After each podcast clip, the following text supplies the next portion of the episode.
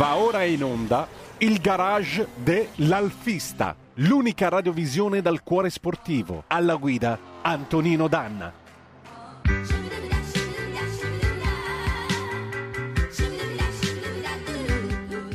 Radio Libertà, subito la linea ad Antonino Danna.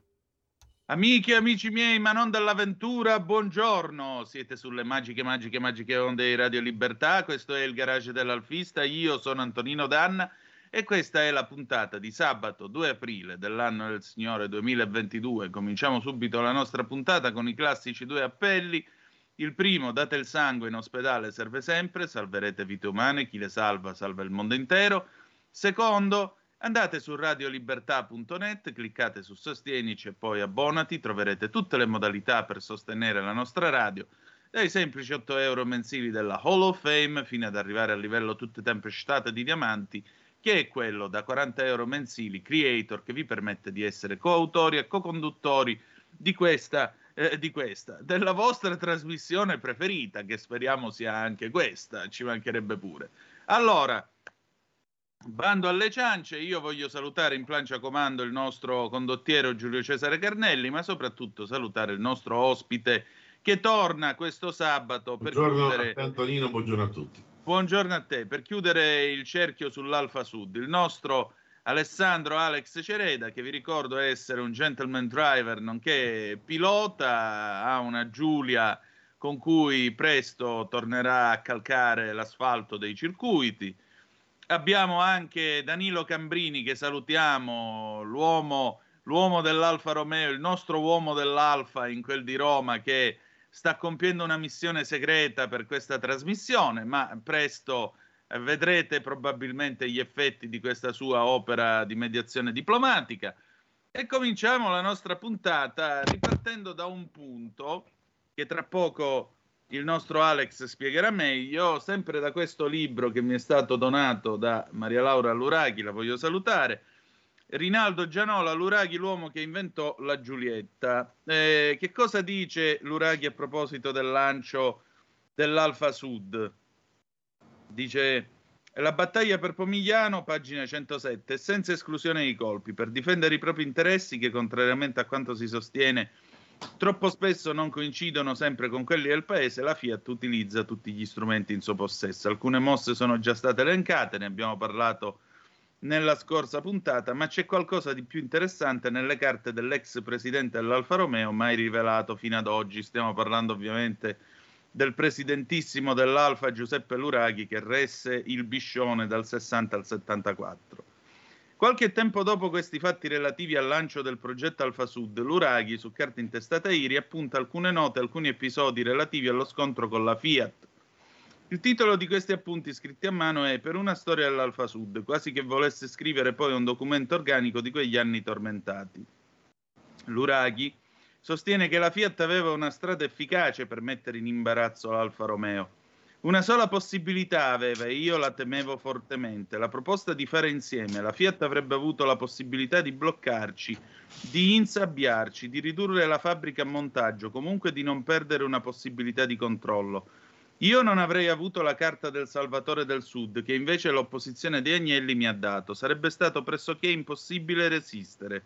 Secondo il presidente dell'Alfa Romeo, Agnelli si era troppo impegnato a dire che non si poteva fare nel Sud, che era un errore quindi è diventato schiavo della sua posizione intransigente, salvo poi in extremis tirar fuori la Sicil Fiat, che fu lo stabilimento di Termini Merese costruito nel 1969 e che oggi si trova lì e chiunque può vedere vicino alla centrale, un tempo chiamata Trifeo, oggi si chiama Ettore Majorana, non è una centrale atomica, però malgrado si chiami così, in quel di Termini Merese. Vedete, lo potete vedere questo stabilimento dall'autostrada Palermo-Catania, prima del bivio a Buonfornello. Eh, quali furono i fatti? Sostanzialmente questa non aggressione tra la Fiat e l'Alfa Romeo, la Fi- l'Alfa Romeo non sarebbe mai scesa al di sotto dei 1300 cc, mentre invece l'Alfa Romeo, la, la, la Fiat si impegnava a non superare i 2000 cc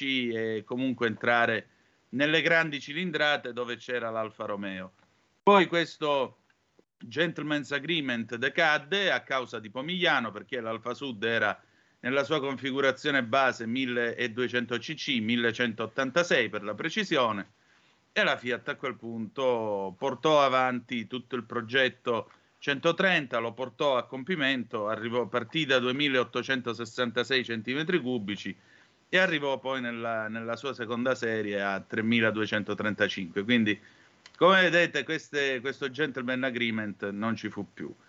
C'è anche tutta la storia in merito all'acquisto della Ferrari, ma di questo ne parleremo un'altra volta se sarà il caso. Allora Alex, questo era il quadro. Tu ci hai raccontato quello che hai visto a Pomigliano negli anni Ottanta, i tentativi di sabotaggio, perché purtroppo lo Stato imprenditore è stato affossato anche da chi... Succedeva anche da... ad Arese, mi ha no? un carissimo amico che mi ha chiamato questa settimana Dice, quello che si, si è successo a Pomigliano da Carco, che tutti sapevano, succedeva anche ad Aresi i sabotaggi, perché c'era un movimento sindacalista, ripeto, non tutti, però comunque facinorosi, operai, che cercavano di danneggiare l'azienda, poi danneggiavano l'utilizzatore alla fine. Un mio amico mi ricordo, dopo una settimana che acquistò un Alfa, gli rimase il mano, cioè rischiò la vita eh, per, perché gli operai si divertivano, qualche operaio, attenzione, a tenere i bulloni lenti perché per una loro battaglia. Però abbiamo parlato la scorsa settimana del, dei problemi dell'Alfa Sud, dei boicottaggi, esatto. perché si parla male di Alfa Sud come se il problema Alfa Sud, ma dobbiamo raccontare la verità, è stata sabotata e abbiamo esatto. spiegato quale motivo, cosa facevano le vernici, cosa succedeva all'interno degli scatolami, l'ambiente che c'era lì. Io sono stato causale e testimone perché con la mia, i miei compagni di scuola andammo a visitare il, la fabbrica e ho raccontato, quindi invito gli amici a vedere la puntata della scorsa settimana dove racconto alcuni eh, purtroppo spiacevoli aneddoti. L'Alfa Sud non è stato solo problemi, è stata un'auto straordinaria, talmente straordinaria che eh, fu indotto un trofeo nei primi anni 70, credo 75, sull'onda del trofeo Coppa Renault, c'era la Simica col trofeo Kleber, eh, L'Alfa Sud, credo, se non ero, ho letto da qualche parte tempo fa tra i miei libri, eh, però do il condizionale. Eh, un importatore, un preparatore tedesco diede l'idea di fare un campionato trofeo monomarca in Europa, Belgio, Germania, Francia, Italia, credo, non so se Lussemburgo comunque. E, ehm, partì questo trofeo nel 75 fino al circa l'82-83 con l'Alta Sud eh, Sprint T, gli ultimi anni, gli ultimi due anni, eh, due o tre anni. Eh, fu un campionato straordinario perché aveva dei piloti che poi sarebbero diventati dei campioni o comunque già lo erano. E le categorie, la, la, le gare erano affollatissime. Ricordo alcuni piloti tra i più grandi, quindi mi perdoneranno se qualche nome mi sfuggirà, tipo Caramai, che purtroppo non c'è più, così come Baronio, famoso pilota romano molto forte, Drovandi, Rinaldo Trovandi, Tamburini, il grande Mersario, anche lui eh, partecipò a diverse gare del campionato, Aldo Cerruti, Bigazzi che poi diventò preparatore, eh, lo stesso Iacoviello che era pilota e poi preparatore ugualmente e mm, si cimentarono in questa categoria che io ho visto alcuni filmati in Super 8, era guerratissima. Io mi ricordo comunque che già nelle fine degli anni 70, metà degli anni 70, siccome lo sport a casa mia si mangiava quotidianamente, e nelle riviste di autosprint seguivo il campionato uh, Alfa Sud e dedicavano pagine intere, mi ricordo allora Sabatini su Rombo, e, adesso mi sfugge il nome, l'ex direttore allora di Autosprint, eh, seguivano il campionato Alfa Sud con bellissime fotografie e mi ricordo che una volta vennero a fare una gara a Pergusa e io lo andai a vedere, quindi ho visto poi di presenza a fine anni 70, inizio degli anni 80, una gara di trofeo agguerritissima a Sporterlate.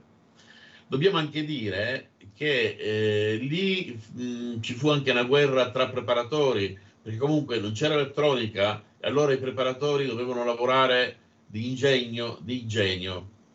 Tra i preparatori famosi eh, che parteciparono al campionato eh, del, del, del, trofeo Alfa Sud voglio ricordare il Romano Mosca, che non è poi così distante da casa mia, eh, credo anche Angelini, idem, eh, eh, anche lui aveva l'officina qui vicino, eh, Bigazzi, eh, Mantovani che fu quello dell'Alfa Sud bimotore, eh, insieme al tedesco credo Weiner, e stesso Iacoviello. E eh, voglio citare una menzione speciale per un grande preparatore che era una, un personaggio molto mite, nonostante io ho scoperto negli anni collaborazioni straordinarie, soprattutto era eh, un filo diretto con Alfa Romeo, il grande Santino Balduzzi. Eh Voglio inoltre citare, citare, citare eh, una donna Alfa Romeo, perché l'Alfa Romeo Carantonino non è fatto solo da, noi uomini. Assolutamente Io no, direi. Anche nei raduni, tantissime donne realmente appassionate.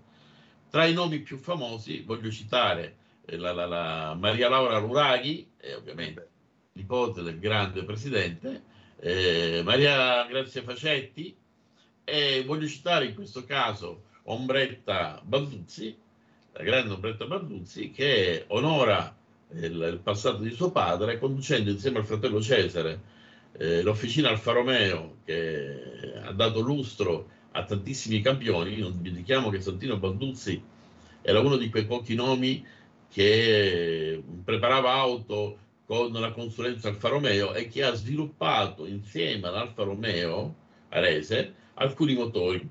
Eh, sono stato in più volte in conversazione con Ombretta, mi ha raccontato delle cose straordinarie. E mi fa piacere perché Ombretta ha la, la passione per le auto e porta avanti con molto impegno insieme al fratello questa officina. So che in un prossimo futuro probabilmente riprenderanno le preparazioni stradali e forse anche quelle sportive, mm, diciamo competitive, la competizione, tramite una consulenza anche esterna, però mm, questo non posso essere certo e credo che comunque prima o poi ci sarà uh, uno scoop, no Antonino?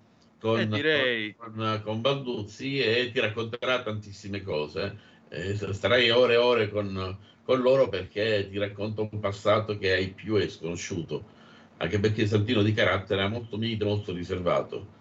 Però ho visto anche foto di quando teneva in assistenza il DTM 155 Alfa Romeo, eh, vedi che quest'uomo ha, ha, girato il mondo con le sue auto e in Giapp- anche in Giappone, se nomini Balduzzi, qualcuno ha una di queste auto che lui preparava. Eh, Chiudo la parentesi perché altrimenti diventa una trasmissione monotematica e torniamo al discorso, eh, anzi saluto ecco eh, Ombretta e Cesare, eh, torniamo al trofeo Alfa Sud. Questo trofeo diede lustro a tantissimi piloti, era un trofeo tutto sommato economico perché la formula eccezionale di quegli anni, confermata da alcuni piloti che ho conosciuto, era che l'Alfa Romeo teneva un kit di preparazione per l'auto a buon, buon prezzo, diciamo un prezzo che allora era abbastanza vantaggioso e premiava con, perché l'Alfa Romeo finanziava come la Lancia e la Fiat questi campionati, premiava tutti i partecipanti, tutti. Allora dava, non so se a gara o a fine campionato, anche chi arrivava ultimo aveva una sua quota eh, di aiuto. Chi aveva in gomme, chi in denaro. Quindi aiutava e stimolava anche i giovani piloti non proprio ricchi eh, per poter andare avanti e poter svolgere il proprio campionato. Le auto sono state tutte competitive e tutti i preparatori sono riusciti a tirar fuori parecchi cavalli da quel famoso 1500.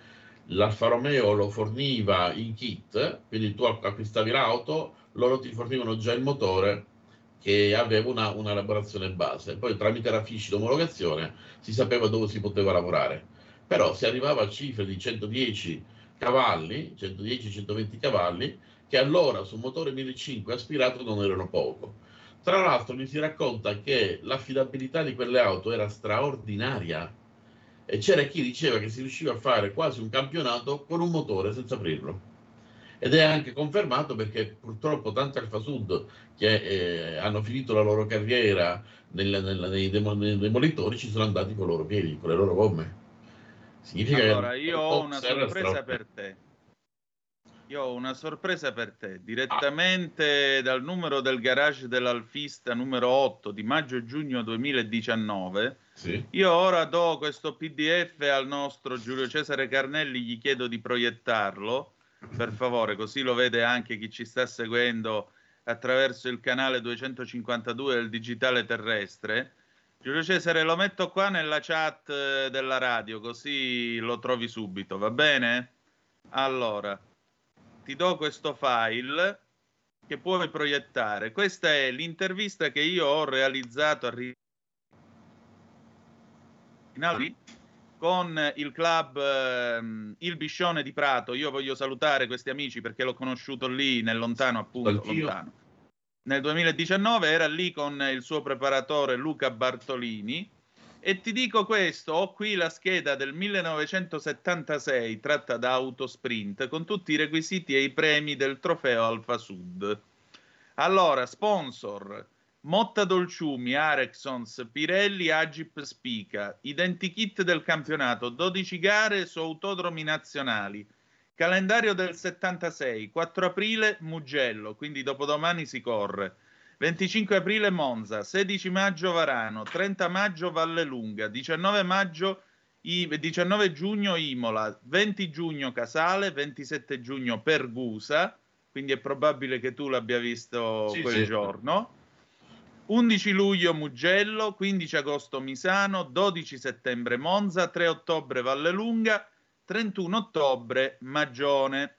Piloti ammessi e iscrizioni. Licenziati XAI seconda categoria. Iscrizione al trofeo tassa da 250.000 lire, che sono 1.135,82 euro attuali, restituita dopo l'effettuazione del 70% delle gare. Tassa di gara 10.000 lire, 45 euro e 43 centesimi. Premi di gara. Per ogni gara montepremi pari a lire 1.4543,27 euro. Al vincitore spetteranno 350.000 lire, cioè 1.590 euro. Premi fino al sesto posto 75.000 lire, 340 euro attuali. Vi saranno poi premi speciali della Pirelli, 200.000 lire al primo, 908 euro. 100.000 lire al secondo, 454 euro, e 50.000 lire al terzo, 227 euro.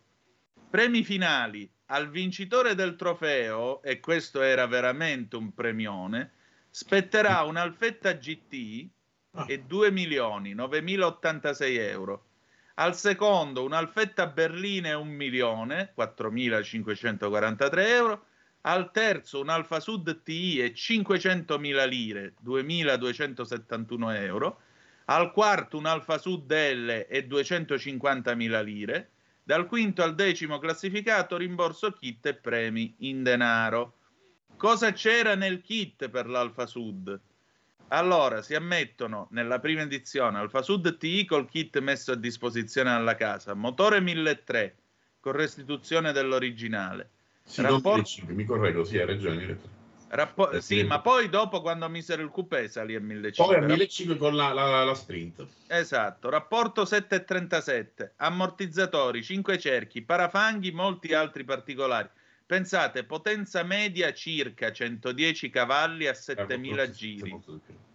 Peso vettura non inferiore a 800 kg. Obbligo pneumatici Pirelli P7 tipo slick e pioggia nella misura 235-45-13. La vettura corredata di kit costa 4 milioni e 900 mila lire IVA compresa, che sono 22.262 euro di oggi. Per il montaggio, l'acquisto delle gomme almeno 8 al prezzo di 109 mila lire l'una, cioè 495 euro l'una, e la preparazione generale occorre prevedere una cifra tra 1 milione e 4 e 1 milione 800 mila lire, cioè tra 6.350 euro e 8.177 euro. Iscritti del 76, 80 a inizio marzo di 80. quell'anno. È una cifra che adesso 80-100 è una cronoscalata con tutte le categorie possibili e immaginabili. Quindi sì, appunto. figuriamoci quanti piloti poi hanno continuato la, la, la, carriera, quanti ne ha formati e la possibilità che ha dato a tanti. L'Alfa Romeo è stata un'azienda eh, straordinaria perché ha dato veramente la possibilità, come faceva comunque la Coppa Renault con la ELF, eh, tirava fuori questi piloti che poi finanziava fino alla Formula 3 e Formula 2.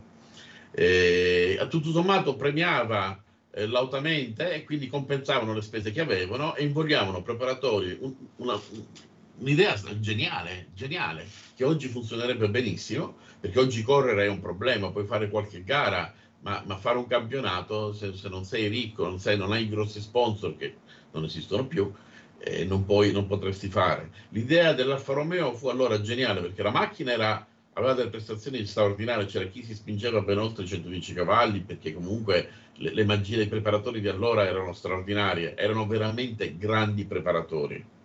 Io non voglio dire nulla a chi fa tuning eh, con le centraline, è comunque un grado di preparazione e lì certo. è anche grande genio. Però eh, lì bisognava lavorare di fino e di meccanica ed era ancora più difficile esatto, infatti... Ogni cavallo si tirava fuori. Io ho avuto modo, sia perché da bambino ho frequentato i preparatori della mia zona, perché conoscevo piloti, perché mi seguivo le gare, avevo amici in famiglia che mi portavano in giro, Targa Florio, eccetera. Quindi eh, li ho visti. e vedevo che si lavorava a segreti, a, a, a cercare di tirar fuori il mezzo cavallo in più per avere quel mezzo, quel mm, secondo per poter rivaleggiare con, con, con, chi era in testa al campionato. Eh, era un mondo straordinario, fatto ancora di umanità. Io ricordo eh, che lessi da qualche parte, probabilmente magari qualcuno di, di loro mi sta ascoltando, che un preparatore palermitano, eh, pur di avere il suo nome, di aiutare una giovane coppia di ragazzi che volevano correre con l'Alfa Sud, gli preparò la, la macchina gratis e fecero un cambio con dei mobili o dei, dei quadri Ecco, questo era lo spirito con cui si correva. Cioè, mm. eh, chi preparava le auto lo faceva anche, no, anche, principalmente per pura passione. A volte riprendeva i soldi del suo lavoro, altre volte c'era solo la gloria. E quindi esatto. Eh, è un mondo fantastico. Ecco perché dico, vedi, poco fa si parlava di donne appassionate, eh, de, de, de, dei club, di noi stessi che ci riuniamo. Alfa Romeo ha racchiuso veramente in un grande cuore tanti appassionati che ci stanno anche adesso.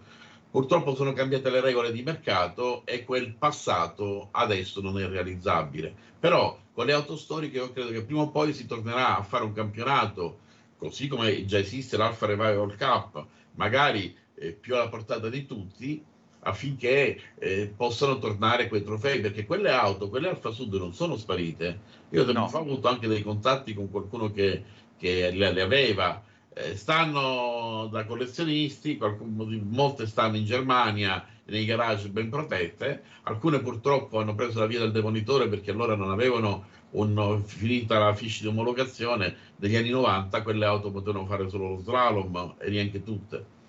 E però sono auto che adesso hanno una quotazione abbastanza alta, dai 35, 50, 60 mila euro, che non è poca no. eh, e fanno parte della storia dell'Alfa Romeo e questo è molto importante. Un'auto che è stata bistrattata, è stata umiliata e che comunque ha tirato alta la testa e ha dimostrato che aveva le grandi capacità come chi ha progettato quel motore boxer, che credo non fosse Busso ma fosse progettato. No, da, da Rushka è stato progettato. Allora, noi siamo in chiusura, tra poco c'è l'inderogabile Giorgio Pacione di Bello con eh, Tax Girl, la saluto. Voglio salutare anche gli amici della Scuderia del Portello che oggi festeggiano 40 anni, domani, oggi c'è la premiazione dei piloti, domani eh, so, ci sarà il raduno a Monza. Zapataro che, era, che vorrei portare in trasmissione, che oggi era lì nella premiazione. Benissimo, io vorrei lasciarvi con quello che mi hanno detto nel 2019 appunto Bartolini e Drovandi a questa domanda. Qual era l'elaborazione più proibita ma in grado di dare soddisfazioni al trofeo Alfa Sud? Ris- ecco, risposta ai Bartolini, i carburatori, spesso rubavamo su questo, li montavamo più grossi, rimarchiavano, coi carburatori ne facevano tante. Risposta di Trovandi, ma quando un'auto andava molto forte c'era Teodoro Zeccoli che non era un cretino e lo sentiva già dal rumore come doveva essere, la mettevano in verifica, la smontavano e trovavano la magagna. Zeccoli era molto bravo in questo. E poi gli ho chiesto dove peccava il motore in pista dell'Alfa Sud, il motore da 110 cavalli. Risposta di Trovandi, la potenza massima non era granché, del resto con quelle ruotone, ma il vantaggio era che se prendevi una scia la sentivi, ti portava avanti, se riuscivi a limare la curva da non metterla sotto sforzo e guadagnavi tempo sul giro. Si viaggiava dall'inizio alla fine col coltello fra i denti e il bello era questo. Molto manico? Molto manico, risposta, ma ce n'erano tanti. e la macchina era affidabilissima, non si rompeva mai, a parte qualcuno che faceva elaborazioni e controelaborazioni. Ma se uno rimaneva nelle regole, la macchina era molto affidabile, anche il cambio era quello di serie. Era quello di serie. Ed era una lotta all'ultimo sangue. L'avversario andava via, tu prendevi la scia, lo sorpassavi di nuovo. Mica come in Formula 1 che per passare serve fare cose strane. Al tempo si partiva in 30 in gruppone, se rimanevi nel mezzo prendevi 30 km di velocità. Era tutto quello. E con questo direi che ci possiamo salutare perché sono le 10. Alex, io ti ringrazio del tuo tempo, noi ci ritroviamo sabato 9 aprile, se vi fa piacere, sempre alle 9.30 trattabili sulle magiche, magiche, magiche onde di Radio Libertà forse con una sorpresa. Grazie per essere stati con noi e ricordate che the best is yet to come, il meglio deve ancora venire. Vi hanno parlato Alex Cerede e Antonino Danna. Buongiorno. Avete ascoltato il garage dell'alfista.